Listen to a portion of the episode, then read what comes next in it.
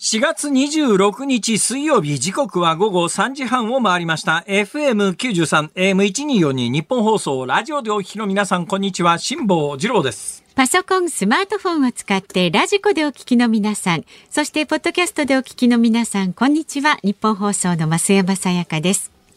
辛坊治郎ズームそこまで言うか。この番組は月曜日から木曜日まで、辛坊さんが無邪気な視点で今一番気になる話題を忖度なく語るニュース解説番組です。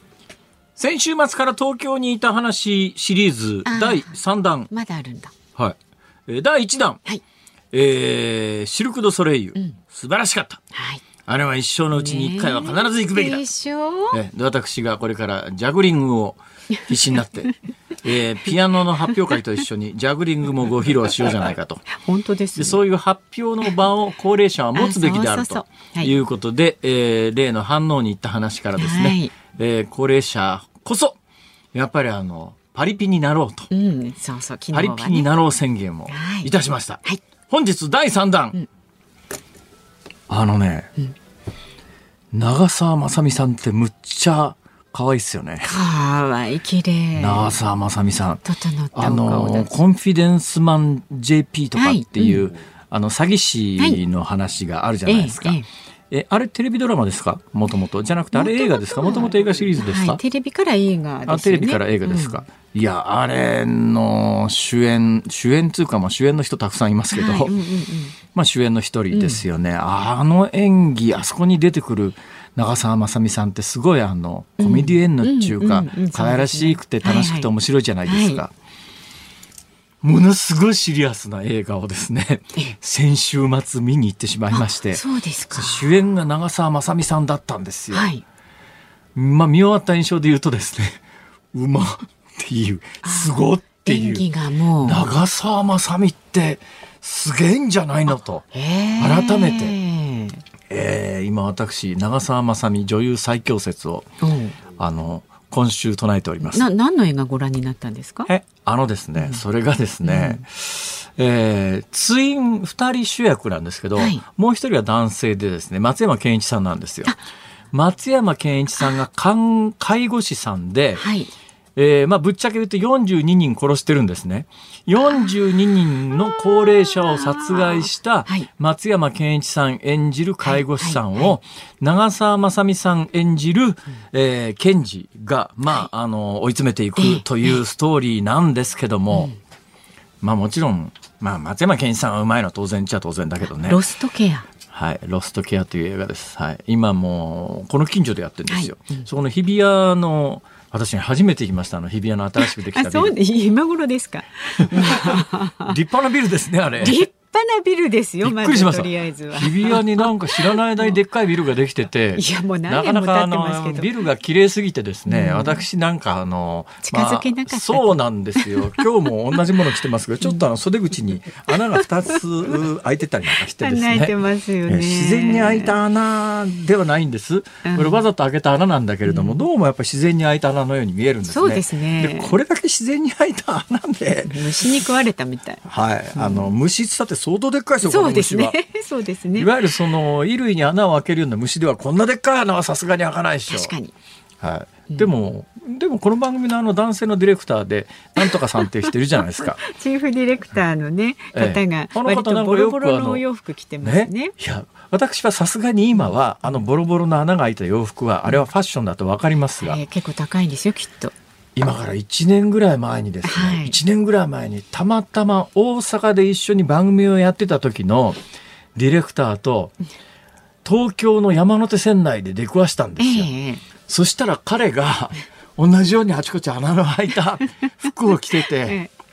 大変だな、頑張れよって言ったら別れ際に、はい、辛坊さんちょっと聞いていいですか、何って言ったら、これファッションだって分かってますって言うから、そうだったの、なんか、ね、かわいそうだからなんか仕事回してやらなきゃいけないのかと思ってダメージ系の洋服ね。ちゃんとね、書いといてほしいわ。これはファッションです。そう、ファッション、これはファッションですと。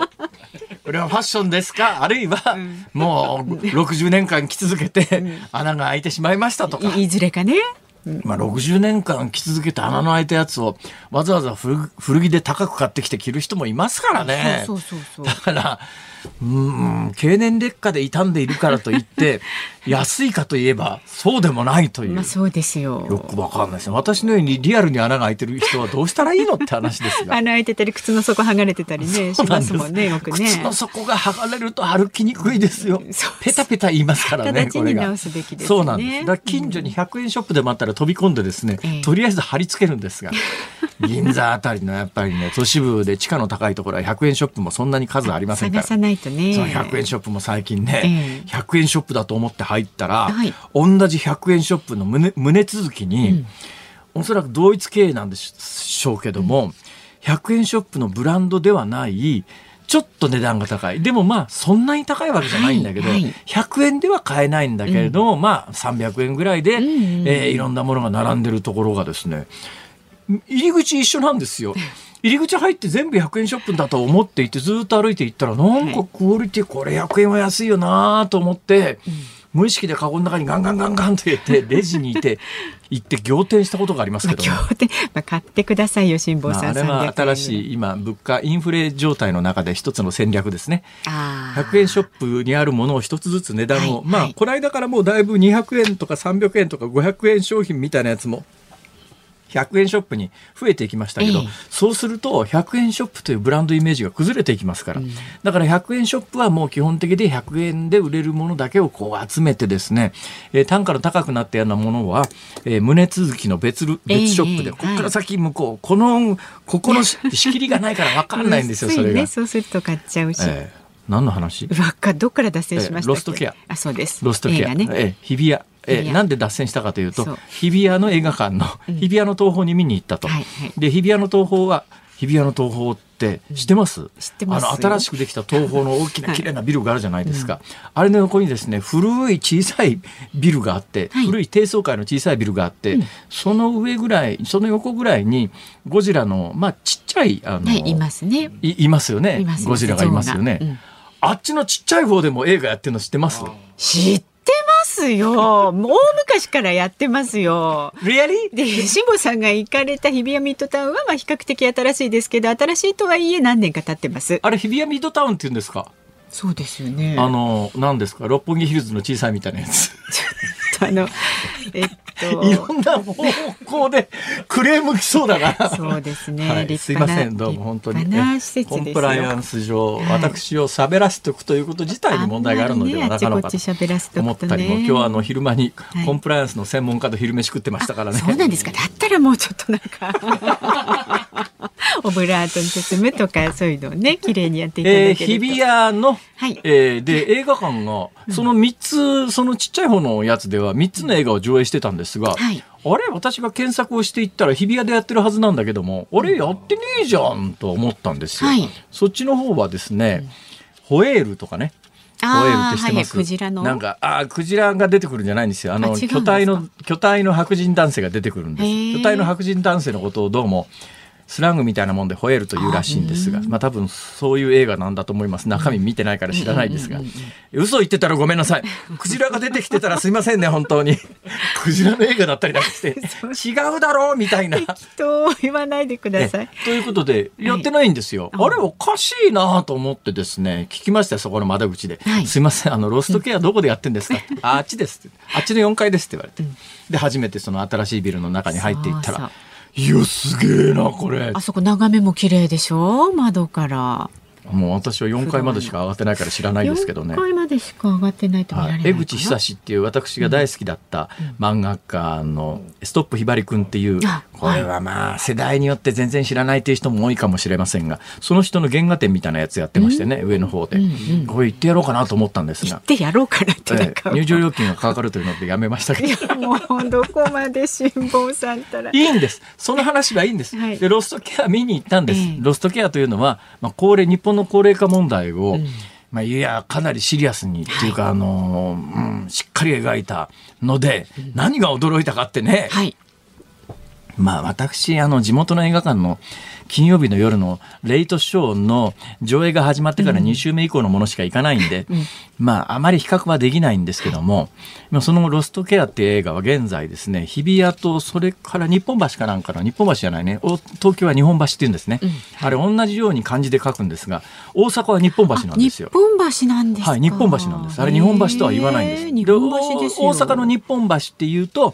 うん、大体秋葉原みたいなイメージですね。電気屋さんと、まあ、オタク系のいろんなものの聖地みたいな感じになっております。東京の日本橋っていうと、うん、お江戸日本橋、東海道53次出発のところで、はい、上に高速道路が通っちゃってですね、どうしてくれんだよこの日本橋の景観をみたいなことで、地下化するかとかですね、高速道路の方、いろいろ議論になっているという、うん、まあ、その両方でしかやってないというせいもあるのかもしれませんが、はい、平日だったか土曜日だったかの午前の回で行ってるんですよ。午前の回、うん、11時半ぐらいからのスタートのやつで見に行ったんですが、はい、ほぼほぼ満席。そうですか。びっくりしました。こんなに客入ってる映画館久しぶりですね。チケット買うときにザーッとこう席が色が変わってるから、はいはい、こんなに空いてるんだと思ったら逆で全部塞がってて、あれ空いてるとこねえじゃんこれって言って、まあ、たまたま真ん中に一席空いてたんでそこを選んで見ましたけれど、でふっと見たらですね、これまた私が普段見に行く映画の観客層とだいぶ違ってですね、まあ、若いカップルも何人かいらっしゃいましたけど、大半でもないが、まあ、マジョリティはそこそこの高齢者ですね。そうですか。だからやっぱりみんな身につまされてですね、ああちょっと興味ある、ね、自分はこれからどうなるんだみたいな問題意識持った人が見に行くんだと思いますよ、はい、で私はそういう映画にもかかわらず、長澤まさみいいなというそんな中ね、昨日に引き続きあ、ちなみにですね、今日ここへ来て一番最初にスタッフに聞かれたことは、はい、スタッフは大体日替わりだったりするんですよ、うん、で毎日詰めてるスタッフもいれば日替わりのスタッフもいるんですが、 ね、その日替わりの方のスタッフが私の顔を見るたびに、見た途端、うん、素晴らしい、さすがアナウンス室長言葉の選び方が的確ですね見た途端に、はいはい、下さん昨日途中まで言いかけた可愛い子って誰なんですかって言って、あれはねリスナーの方もねみんな気になってると思いますよ。すいません、私は言うつもりだったし言いたかったんですけれども、コンマ2秒前にディレクターに止められてしまいまして、言えなくてですね、私もう言いたくてしょうがないんですよ今言いたくてたまらないんですけどもやめてくださいって言ってます。ディレクター今日のディレクターの江澤さんからも、絶対やめろよという非常に厳しい指摘が今入りましたので言いませんけれども、はい解禁になったらこの番組で一体誰だったのかという、そうですね、はい、答え合わせ種明かしは必ずいたしますので、まあ、賛同を得られると思いますよ、心の中でなんかずっとそういうのってね、うん、引っかかり出すとキリがないんでずっと引っかかってるんですよ、ね、何なんだよと、はいはいはい、隠すつもりは毛頭ありませんので、解禁になった段階でこの番組で必ず申し上げますから必ず申し上げますんで、うん、1秒たりとも危機漏らさず。そうですよ、いつどこで言えるか分かんないですからね。そうそう、必ずしも全部が全部、聞かなきゃいけないクオリティかというとそうでもないんですがしかもこんなネタで引っ張るなんて悲しい。ちゃんとニュース解説で引っ張ってくださいね。注目浴びましょう。長澤まさみはすごいわかりましたよ。なんとかこの番組に来てくんないかな。なんとかね、もう映画の PR でもいいから何でもいいから。フジテレビ系結構多いでしょ。多いです多いです。コンフィデンスマンなんてフジテレビ系だよね。そうですね。なんか映画の宣伝のタイミングなんかありそうじゃないか。関係者の方がもしお聞きになっていたら、長澤まさみさん無理ならね、沢尻エリカさんもっと難しいかな、はい、では株と為替の値動きです。今日の東京株式市場、日経平均株価3営業日ぶりに反落しました。昨日と比べて203円60銭安い 28,416 円47銭で取引を終えました。アメリカの地方銀行で大規模な預金流出が明らかとなりまして、金融不安が再燃したほか、経済指標が軟調に推移するなど景気後退懸念が広がって、アメリカの株式相場が下落で、その流れを引き継いで東京市場も値を下げました。為替相場は現在1ドル133円70銭付近で取引されています。昨日のこの時間と比べますと40銭ほど円高になっています。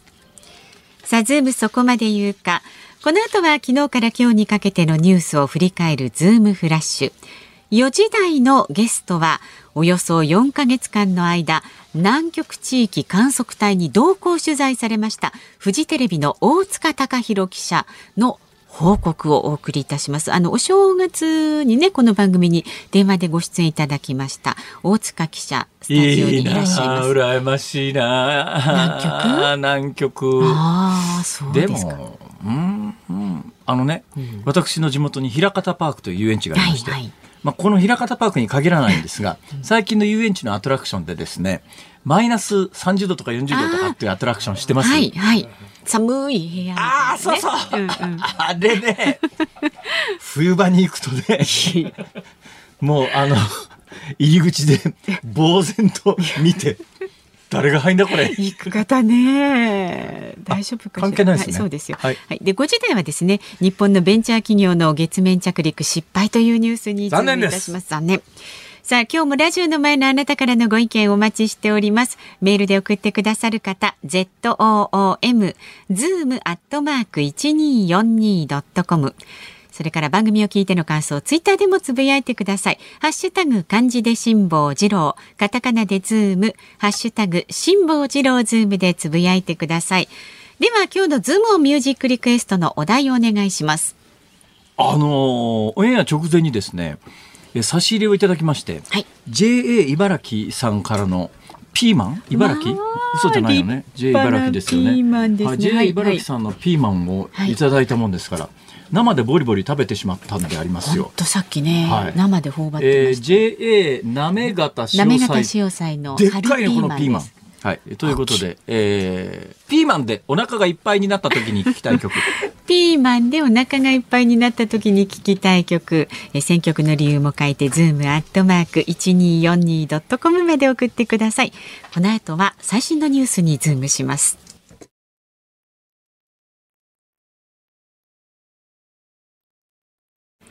日本放送ズームそこまで言うか。このコーナーでは辛坊さんが独自の視点でニュースを解説します。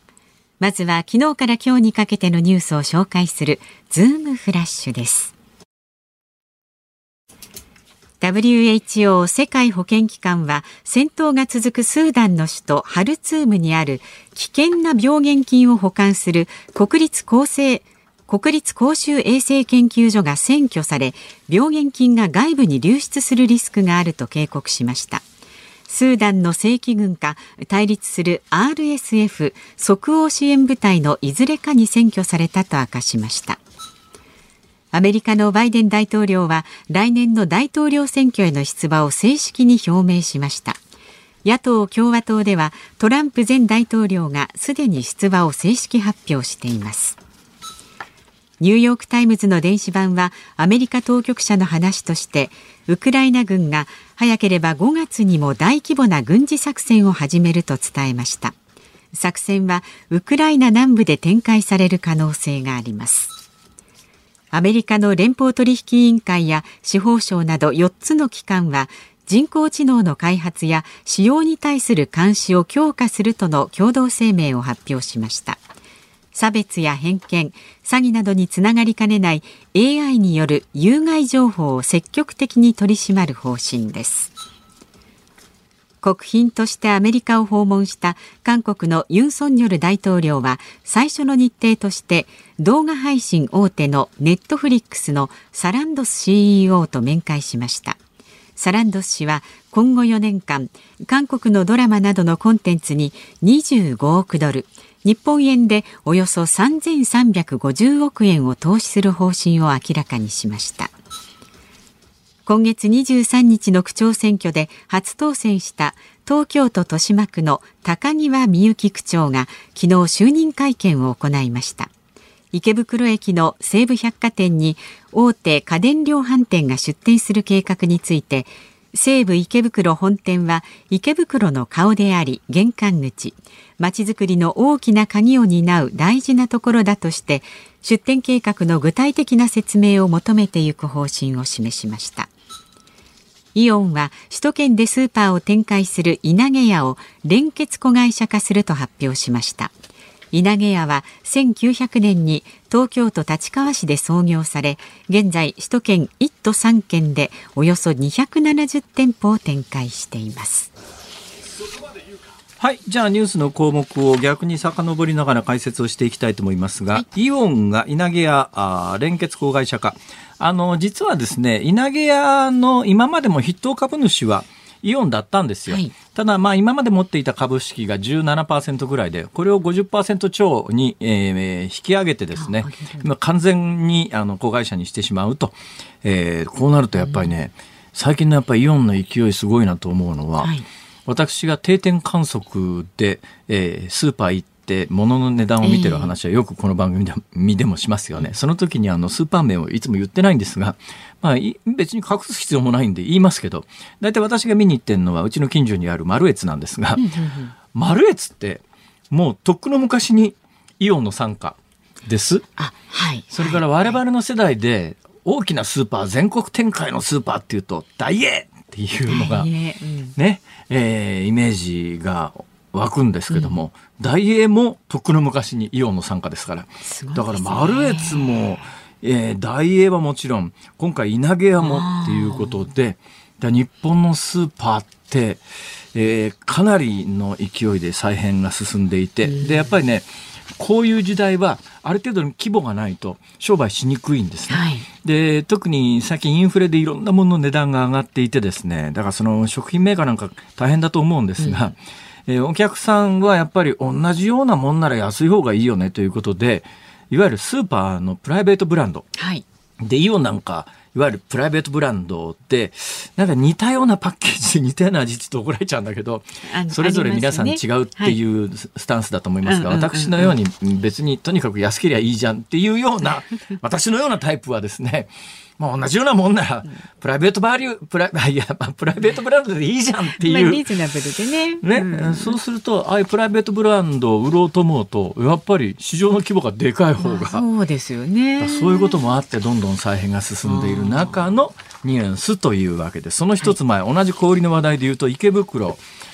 袋で新たにこの間の統一地方選で、豊島区長になった高際みゆきさん、この豊島区長の話題はこの番組でも何回もしたと思います。というのは前の区長が、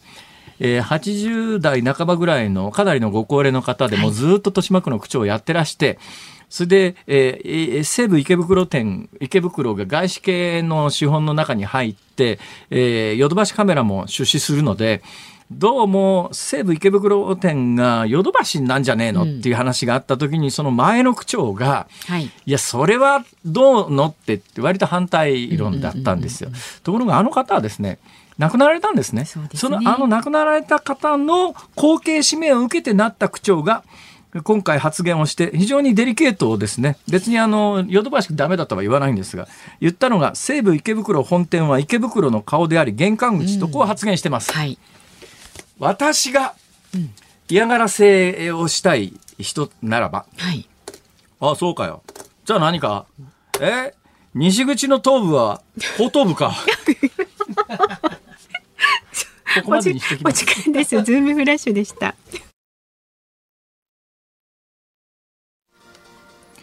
4月26日水曜日、時刻は午後4時4分になりました。東京有楽町日本放送第3スタジオから辛坊治郎と増山さやかでお送りしています。さあ、今週の辛坊治郎ズームそこまで言うかはプレゼントがございます。ここで二階堂酒造からプレゼントのお知らせです。今週は毎日ズームをお聞きのあなたに、大分麦焼酎二階堂 900ml 入りを2本セットにして6人の方にプレゼントしています。ご応募はもちろん20歳以上の方に限らせていただきます。ご希望の方はメールでお願いいたします。zoom@1242.com までお名前、住所、電話番号、そして年齢を必ずお書きの上ご応募ください。で、今日の分の応募は今日深夜0時までお受けいたします。ですからラジコのタイムフリーやポッドキャストでお聞きの方もどんどん参加なさってください。当選者の発表は商品の発送をもって返させていただきます。どんどんお寄せください。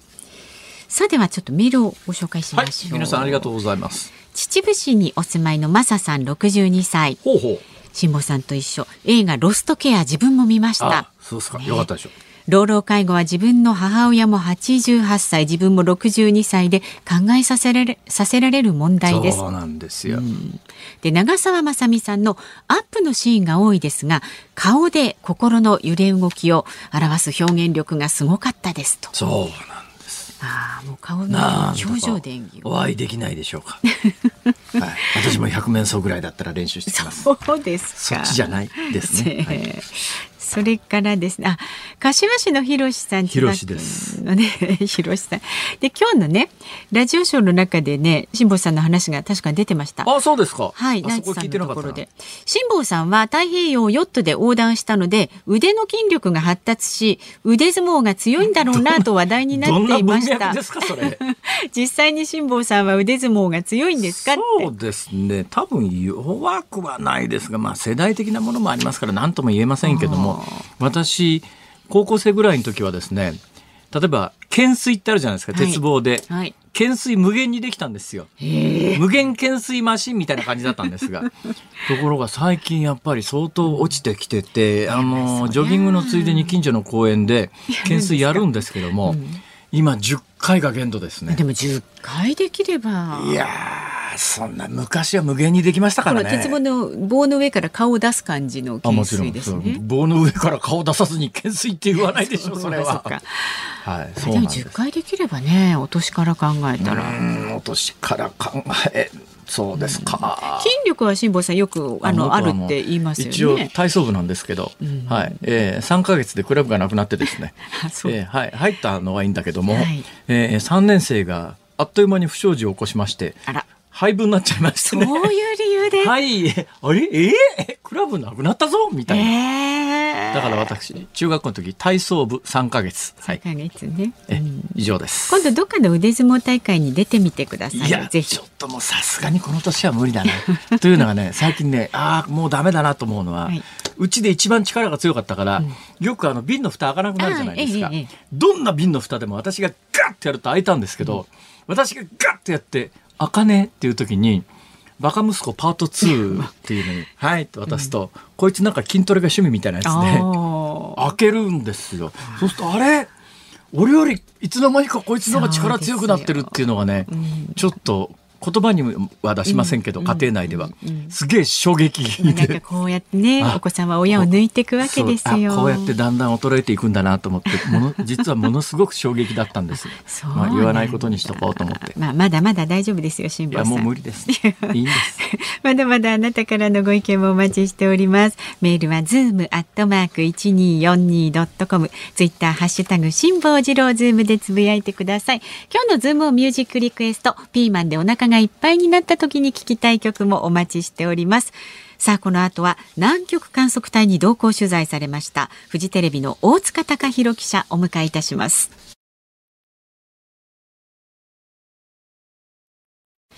辛坊さんが独自の視点でニュースを解説するズームオン、この時間特集する話題はこちらです。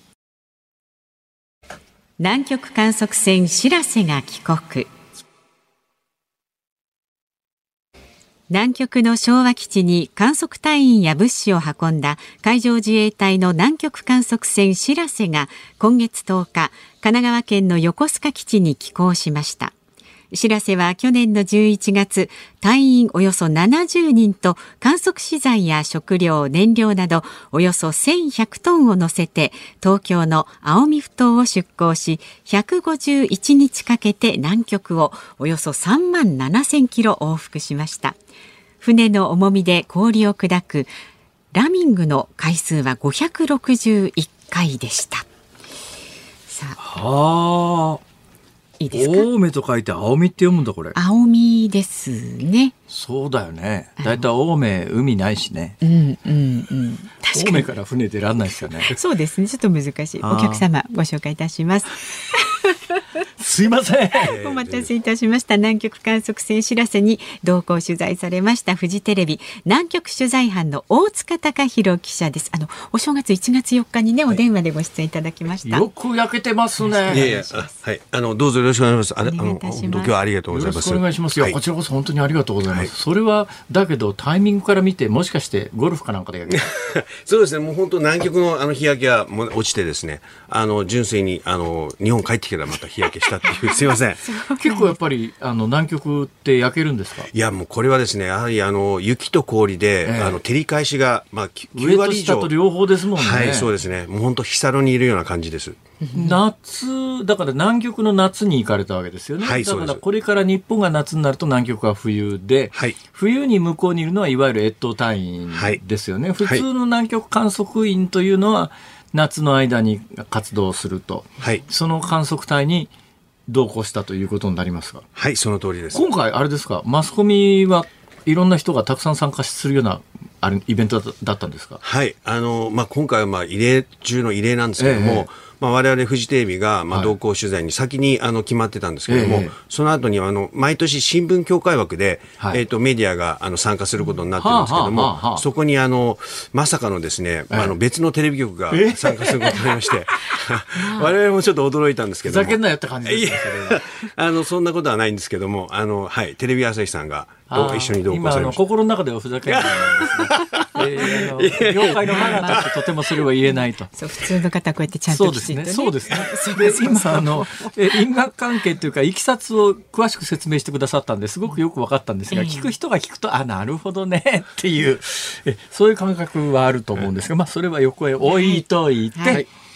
何日間現地滞在ですか。そうですね。先ほど増山さんからおっしゃっていただいた通り、青海からですね羽田に帰ってくるまでですね、132日間。羽田？帰りは飛行機で帰ってくるので。どっから？オーストラリアのパースからなんですけども。パースって西オーストラリアですね。はい、頭の中にオーストラリアの地図を描くと左下ですね。そうですね。はい。11月11日に出まして、で、帰ってきたのは3月の20日なんですけども、延べ132日間。ですが、南極大陸にいたのがわずか48日間で、でも48日もいたんだ。いや、はい、でももっといたかったんですけども、この132時間の間ほとんどが船の上という。はい、でもね、私も行きたいですよ。私も南極行きたいけれどもでも南極ってなんか文化遺産があるわけでもなしね、美味しいレストランがあるわけでもなし、景色が変わるわけでもなし、48日間もいたら飽きるっしょ。いや、それがですね、本当僕も飽きたって言った方も実は隊員の中にはいらっしゃったんですけども、結局そのだだっ広い雪原が広がってるだけなので、もう雪上車を運転してる、運転手さんが、これ隊員なんですけども、飽きたよこれとかっておっしゃった方もいたんですけども、私は本当に逆に毎日が新鮮で、雲の形も本当日本では見られないような雲ですし。ポエティカルですね。いいですね。詩的ですね。雲の形ですか。私なんか毎日見てたって雲じゃんとしか思わないですけどね逆にでも南極にもし行かれるとしたらどんなものを見たいっていうか、どういう経験。南極ですか。はい、ペンギン。ペンギンはいるんですか。本当偶然なんですけども、毎日ではないんですけども、時折ですね、ペンギンが昭和基地にはぐれてくると思うんですけども、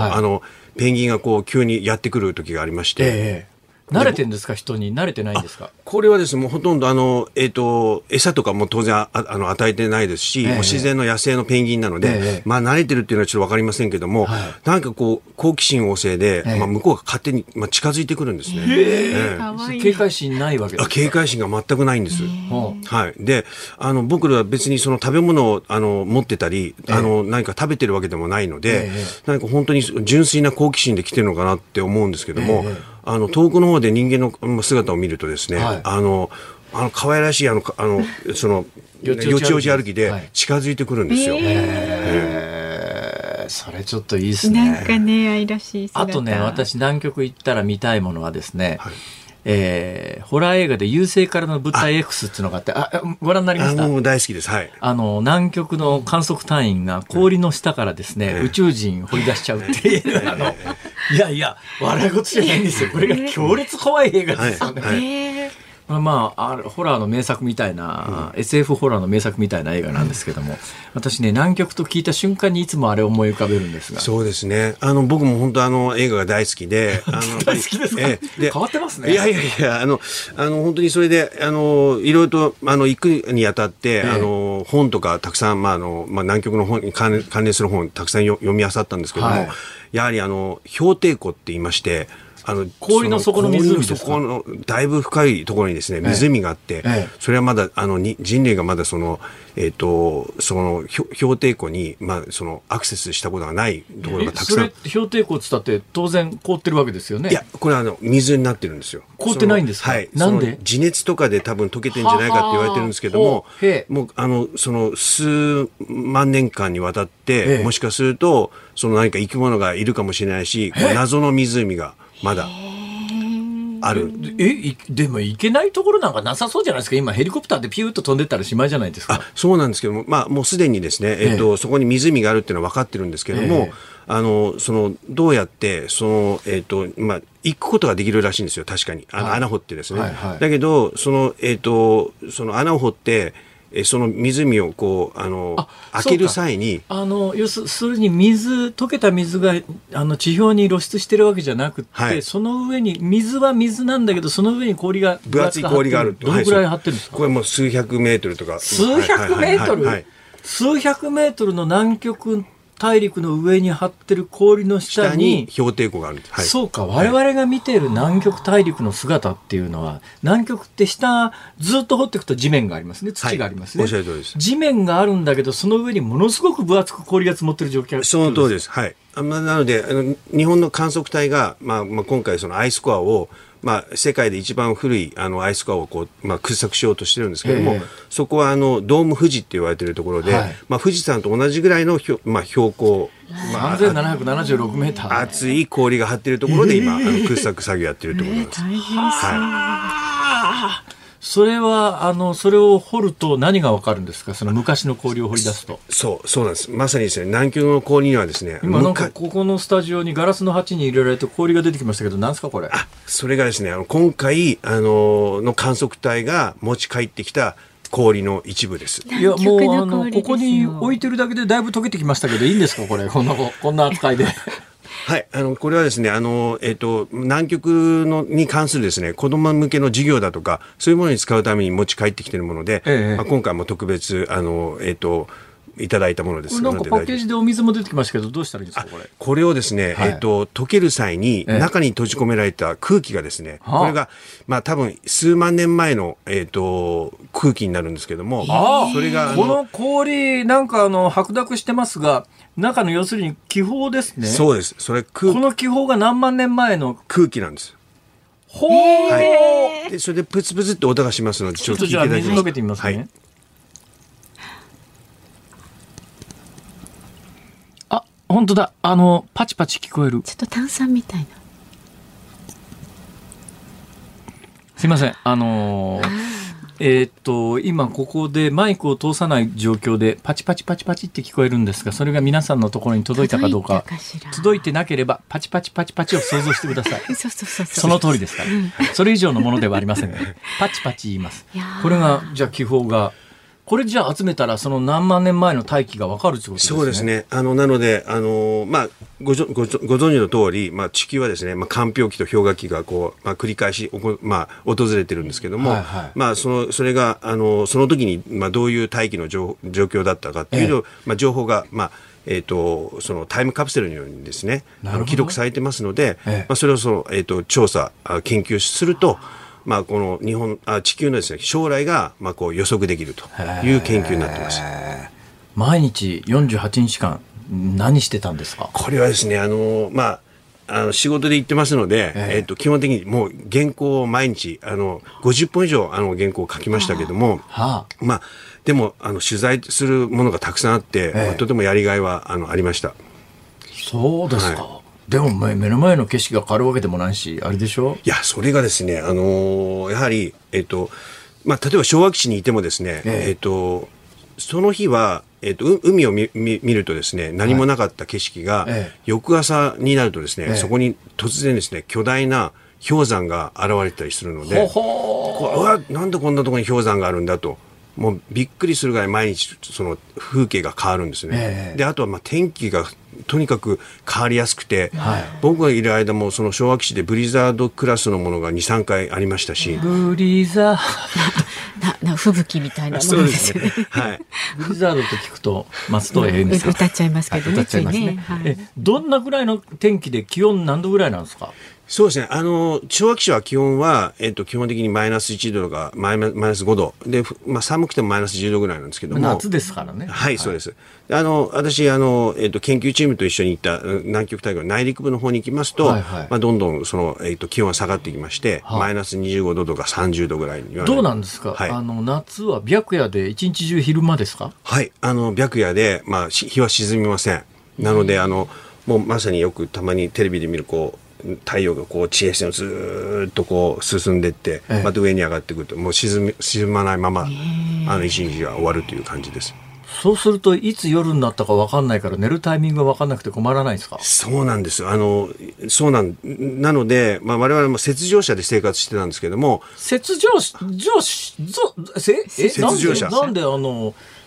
建物じゃないんですか。これはですね、内陸部には建物がないので、その雪上車で生活するしかないんですけども、まあ、人によってはテントを立てて、テントでテント寒いっしょ。まあ、テントもですね、最近は意外となんですかね、こう性能が良くてですね、テントやその寝袋だけで、マイナス25度の世界でも割と寒くなく。ああ、そうですか。まあ、顔はもう冷たいですし、トイレ行く時だけがやっぱりどうしても厚着でこうくるまないとダメなので、まあ、トイレが結構面倒くさくてですね、みんな膀胱炎になるぐらいちょっと我慢しようかみたいな。はい、それは大変だな。食べ物はどうしてるんですか。食べ物はみんな全部自分たちで作るんですけども、事前にしらせの、まあ、観測船しらせの方で、できる限りの調理は、まあ、済ませといて、一定以上の大きな船の調理師さんというかコックさんは腕がいいですからね、船の食事は実はうまいんですよね、これがね。はい、そうなんですけど、いや、船の食事はうまいですよ。美味しかったです。死ぬまでにやっぱりね、豪華客船で世界一周とかちょっとね、憧れますよね。豪華客船まではいかないんですけども、とてもでも快適で、まあ、部屋はですね、先日は私カメラマンと2人で相部屋なんですけども、まあ、2人1部屋なんですけども。でもそこそこでかい船でも、南極に近づくと、あの辺は荒れるでしょう。いや、もうすごかったです。暴風圏というところがありまして、まあ、そこを通過しないと南極に行けないんですけども、周りそうですね、波の高さ8メートル以上の波があったりですね、風もすごく強くて、まあ、これはすごく荒れましたね。そういう時でも酔わないタイプですか。いや、僕はかなり船酔いしました。志保さん大丈夫なんですか。僕ダメです。僕もう本当船ダメなんですまあ、でもあれは大体船酔いした人は分かりますけど、1週間ぐらいで慣れます。あ、そうですか。慣れなかったですか。私はもう慣れなくて、それは特殊な体質ですよ。そうですか。はい、それ辛いですね。いや、もう 毎日薬は飲み続けました。それは辛いわ。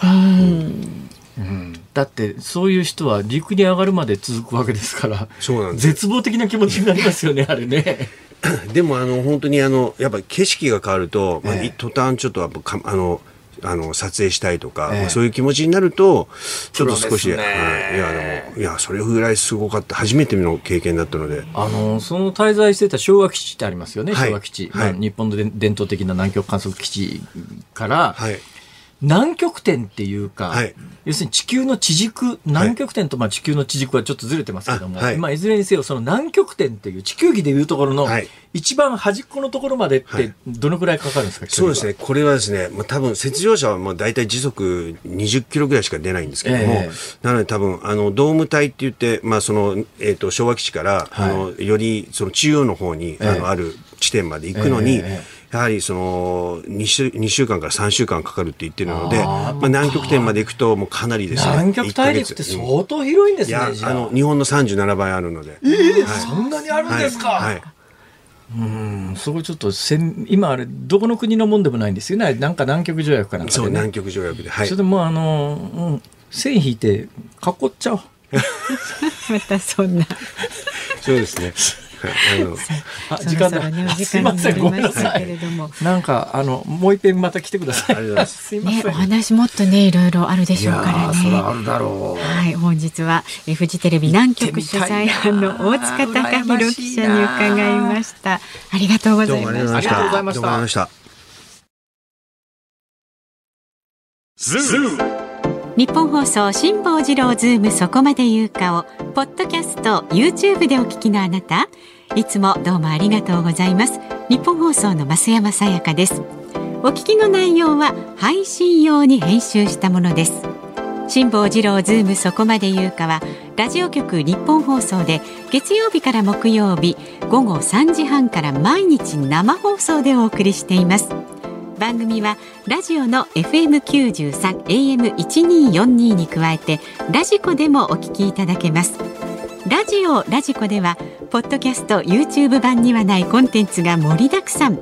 アトムさん、吉田ゆきちゃんの中継企画、さらに辛坊さんが夕刊フジの気になる記事を解説するコーナー、そして辛坊さんが聞きたい曲をお送りするズームオンミュージックリクエストなど、ラジオラジコでしか聞けないあんなことやこんなことがいっぱいです。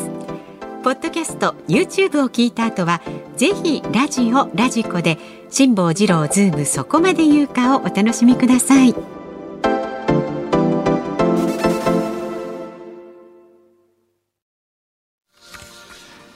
4月26日水曜日、時刻は午後5時を回りました。こんにちは、辛坊治郎です。こんにちは、日本放送の増山さやかです。ズームそこまで言うか、この時間はズームをミュージックリクエスト、はい、ありがとうございます、たくさんいただいております。ありがとうございます。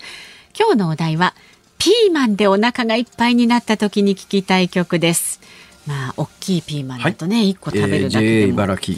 はい、はい、そうです。美味しいピーマンをねいただきました。まず千葉県市原市64歳の天然よっこママさんは、お腹いっぱいということなのでたくさん食べたんだなと思います、はい、たくさん食べました芦田愛菜さんと鈴木福君のまるまるもりもりお願いします。もりもりね、はい、はい、まるもり。それから上尾市44歳のラジオネームとぼしあぶらさんは、ピーマンを食べてお腹がいっぱいになった時に聞きたい曲はピーマンといえばグリーン、グリーンの遥かをお願いします。ああいいですね。いいですけども、色つながりでブロッコリーだってネギだってキャベツだってレタスだってそうですけど、グリーンじゃないか、まあ、そうだけど、ね、この方ゴールデンウィークは桜を見に北海道に行ってきますってことですよ。おいいですね、羨ましいな、うん、あとは埼玉県鶴ヶ島市のすけさん52歳女性の方は、ピーマンといえば緑、オフコースの緑の日々をリクエストします。だからブロッコリーだとキャベツだってレタスだって緑でしょっていいじゃないですか。ピーマンってだって分かりやすく緑じゃないですか。ほうれん草だって緑です、まあ、そうだけど小松菜だって緑です。そうですけど、そしたらね、いろんなオクラだって緑だ。そうですね、全くですね、おっしゃる通りです、はい、では兵庫県三田市の飛んだところへ北村大善さん67歳男性はですね、 AKB48 の野菜シスターズお願いします。あ、野菜ウォウウォウウォウシスターだからと書いてあります。いやだからブロッコリーも野菜だしネギも野菜だし菜の花だって野菜だろう。ヘリクツマンですね。誰がヘリクツマンやねん神奈川県67歳の万歳親父さんは、ピーマンでお腹がいっぱいになった時に聞きたい曲はベタだけどリスナーからはこの曲が多いのではということで、ズバリサザンオールスターズのマンピーの G スポットをリクエスト。いやそれはピーマンじゃないんじゃないかな多分。はい。で、意外なんですけどこの曲が一番多くて20通以上ということなんですが、25歳の女性の静岡県伊東市三木大好きさんからいただきました、パーマンの主題歌来てよパーマンをリクエストします。パーマン来てよピーマン。いやいや、あ、それはピーマンじゃなくてパーマン大体そもそも25歳の女性がパーマンって何回もやってるんだな、してみると。そういうことですね。私大体昭和30年代か40年代の初めに、いや30年代かパーマンテレビで見てましたけど、あの時のパーマンを25歳の女性が知ってるはずがないわけで、再放送とかってことは、再放送っていうか何回もリメイクでやってるんでしょうね、きっとね。いやそうじゃないと。だからそのパーマンの主題歌って、私が知ってるパーマンの主題歌とは違うパーマンの主題歌だと思いますが、どうなんでしょうかね。なんでそのパーマンの主題歌でこんなに盛り上がらなきゃいけないんでしょうか。まあピーマンからパーマンっていうのがこのね、聞いてくださってる方々のズームミュージックリクエスト来てよパーマン。結局ですか。いやどんな曲かなと、私が知ってるパーマンの曲と違うんだろうなっていうのを確かめたかっただけです。すいません。エンディングで答え合わせをいたしましょう。さあ、5時26分過ぎぐらいになると思いますのでね、お待ちになってください。番組ではラジオの前のあなたからのご意見24時間お待ちしております。辛坊さんへの質問、ニュースや普段の生活で感じる疑問なんかもぜひ送ってください。メールの方は zoom@1242.com、 ツイッターはハッシュタグ漢字で辛坊治郎、カタカナでズーム、ハッシュタグ辛坊治郎ズームでつぶやいてください。あなたからのメッセージをお待ちしております。辛坊さんが独自の視点でニュースを解説するズームオン。今日最後に特集するニュースはこちらです。日本のベンチャー企業の月面着陸失敗。今日未明、日本のベンチャー企業 iSpace が開発した着陸船が世界初の民間による月面着陸に挑みましたが、着陸予定時刻の後通信が途絶え、計画していた着陸はできませんでした。iSpace によりますと、着陸船が月面からの高度を誤って認識し、途中で燃料が尽きて落下したとみられると明かしました。残念ですね。今回成功していれば、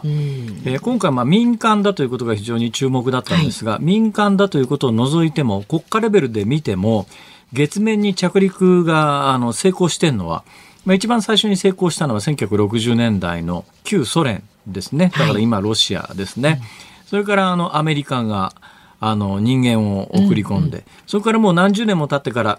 今から10年ぐらい前かな、中国が成功させてます、はい、それで、世界で、民間、こういうのは全部国家プロジェクトなんですが、今回は、民間として、でも日本がそれに成功すればその3カ国に続くという快挙だったんでありますが、ギリギリというかですね、ほとんどうまくいってたんですが、最後着陸のところだけ失敗しちゃったんですけども、確かに着陸のところが一番難しいんですよ。なんでかっていうとですね、はい、日本は小惑星探査機のはやぶさでですね、糸川と竜宮っていう2つの小惑星に着陸してますよね、はい、着陸してるだけじゃなくてそこからサンプルを採取して地球に戻ってきてるじゃないですか、あれができるのに月はそんなに難しいのかというと、段違いに難しいんです。これなんでかというと、はい、小惑星探査機が着陸した糸川とか竜宮とかっていう小惑星はむっちゃ小さいんです。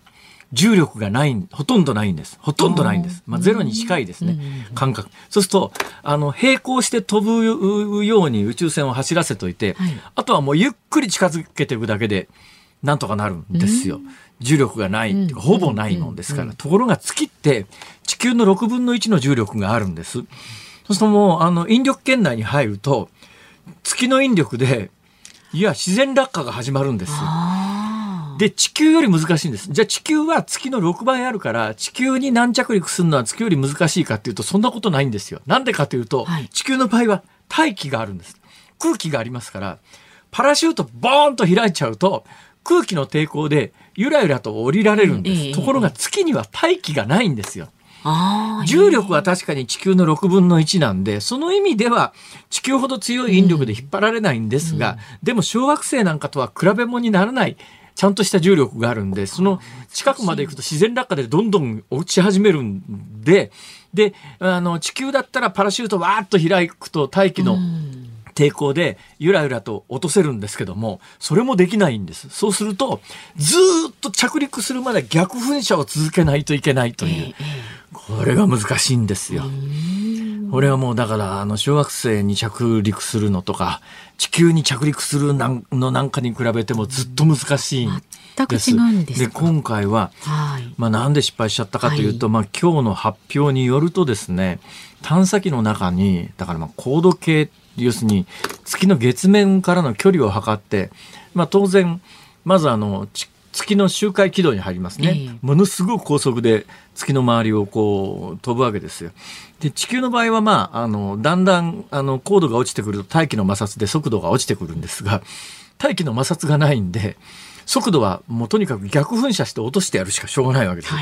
逆噴射してスピードを落とすと月の引力で高速で回ってる間は遠心力と月の引力が釣り合ってますから、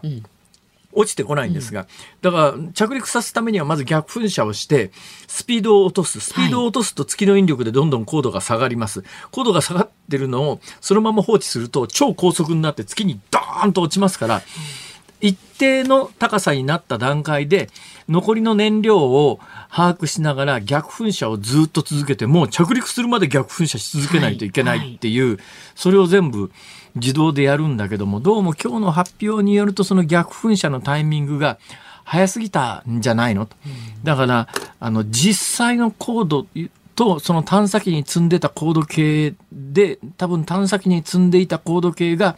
距離を間違って認識して、かなり早い段階でもうこのぐらいの距離でだべっていうところで、本当はそこまでたどり着いていないのに逆噴射始めちゃったんで、最後燃料が尽きて、本来は着陸するまで、軟着陸するまで逆噴射し続けなきゃいけないのが、途中で燃料が切れちゃったもんだから、要するに自然落下ですよ。で、結局着陸した時の、要するに月にハードランディングっていう言い方を記者会見でしてますけども、簡単に言えば激突なんですが、その激突の時の速度が分かんないって、だからそれが燃料が切れたのが、着陸直前なら地球の引力の6分の1ですから、そこそこ高度があっても、地球で例えば10メートルから落ちると物ぐっしゃぐしゃになる。今回の探査機って大体軽自動車と同じぐらいのサイズですよ、イメージで言うと。軽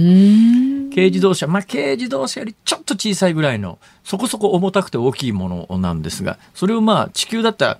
10メートルの高さから落とすとぐしゃって潰れますよね。だけど月の引力は地球の6分の1なんで、例えば10メーターぐらいならば多分ぐしゃって潰れないと思うんです。アポロの宇宙飛行士が月面跳ねてるのを見た記憶はどうなんだろう。今の若い人はあれ見てるのかな。でもこれ我々子供の頃は見てましたよね。ぴょんぴょん飛び跳ねてるの。いっぺんあれやってみたいなとか思ったんですけど、あの頃ね。で、私中学校の時なんですよ。1969年のアポロの着陸というのの着陸成功、アポロ11号かな、着陸した時にテレビで見てて、あれが中学校だから。俺が生きてる間に月旅行ぐらい行けるようになるだろうなと思っていたんですが、そっからもう50年以上経ってんのに、まだ、いろんな分野で50年前に未来はこうなるだろうと想像したことがあったんですが、その中で最も実現してないのが宇宙関係でしょうね。もうとっくの昔に宇宙旅行に行けてると思っていたらとんでもない話で、まだ、おそらく私の寿命があと何年続くか分かりませんが、生きてる間に宇宙旅行はそれはZOZO タウンぐらい金持ちになれば別かもしれませんが、少なくとも私の貯金では無理だろうなというようなことで、ただ宇宙開発には失敗はつきものなので、もう失敗を重ねながらチャレンジしていくしかないですね。今回人が乗っているわけではないので、とにかく人命に影響したわけではないのでね、チャレンジを続けるしかないと、また罪を、そういうことでございます。ズームオンでした。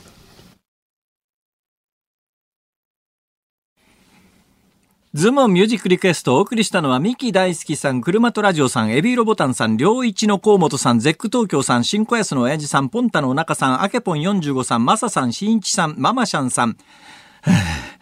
愛知の A61 助さん、ディアさん、モタゾウさん、サッチーさん、アキワンさん、ウジキントキさん、ジジトッシーさん、筑前煮太郎さん、リエさん、ユダヤ橋大江橋さん、勝子さん、足立区の楽太郎さん、白いもみあげさん、24人の皆さんからのリクエスト、三輪勝江、コロンビアゆりかご会、来てよパーマン。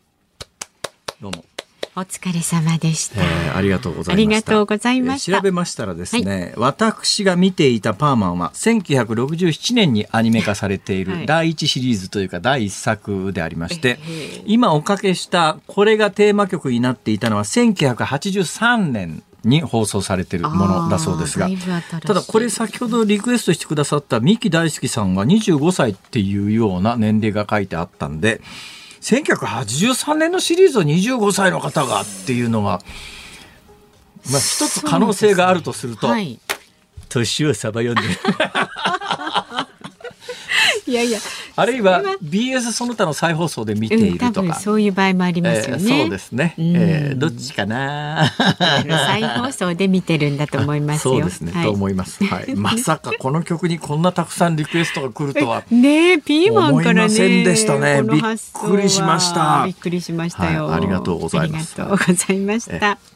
さあ、日本放送、この後は日本放送ショーアップナイターをお送りします。甲子園球場から阪神対巨人戦、あ、ということは今日は雨降ってないということですね。甲子園球場はね、大丈夫そうですね。よかったよかった。今日はね、はい、私ね、うん、バイクで帰らなきゃいけないんであ、そっか、今日帰るんですね。そうなんです。雨が関西降ってると別の方法を考えなきゃいけないんで大変だったんですけども、うんうんうん、なんとか大丈夫そうです、ね、気をつけて帰ってください。解説、掛布正幸さんと亀山努さんでお送りします。あ、掛布さんなんだ。はい、掛布そうです。で、明日の朝6時からの飯田浩司の OK 工事アップ、コメンテーターはジャーナリストの鈴木哲夫さん。米韓首脳会談 G7 広島サミットについて取り上げます。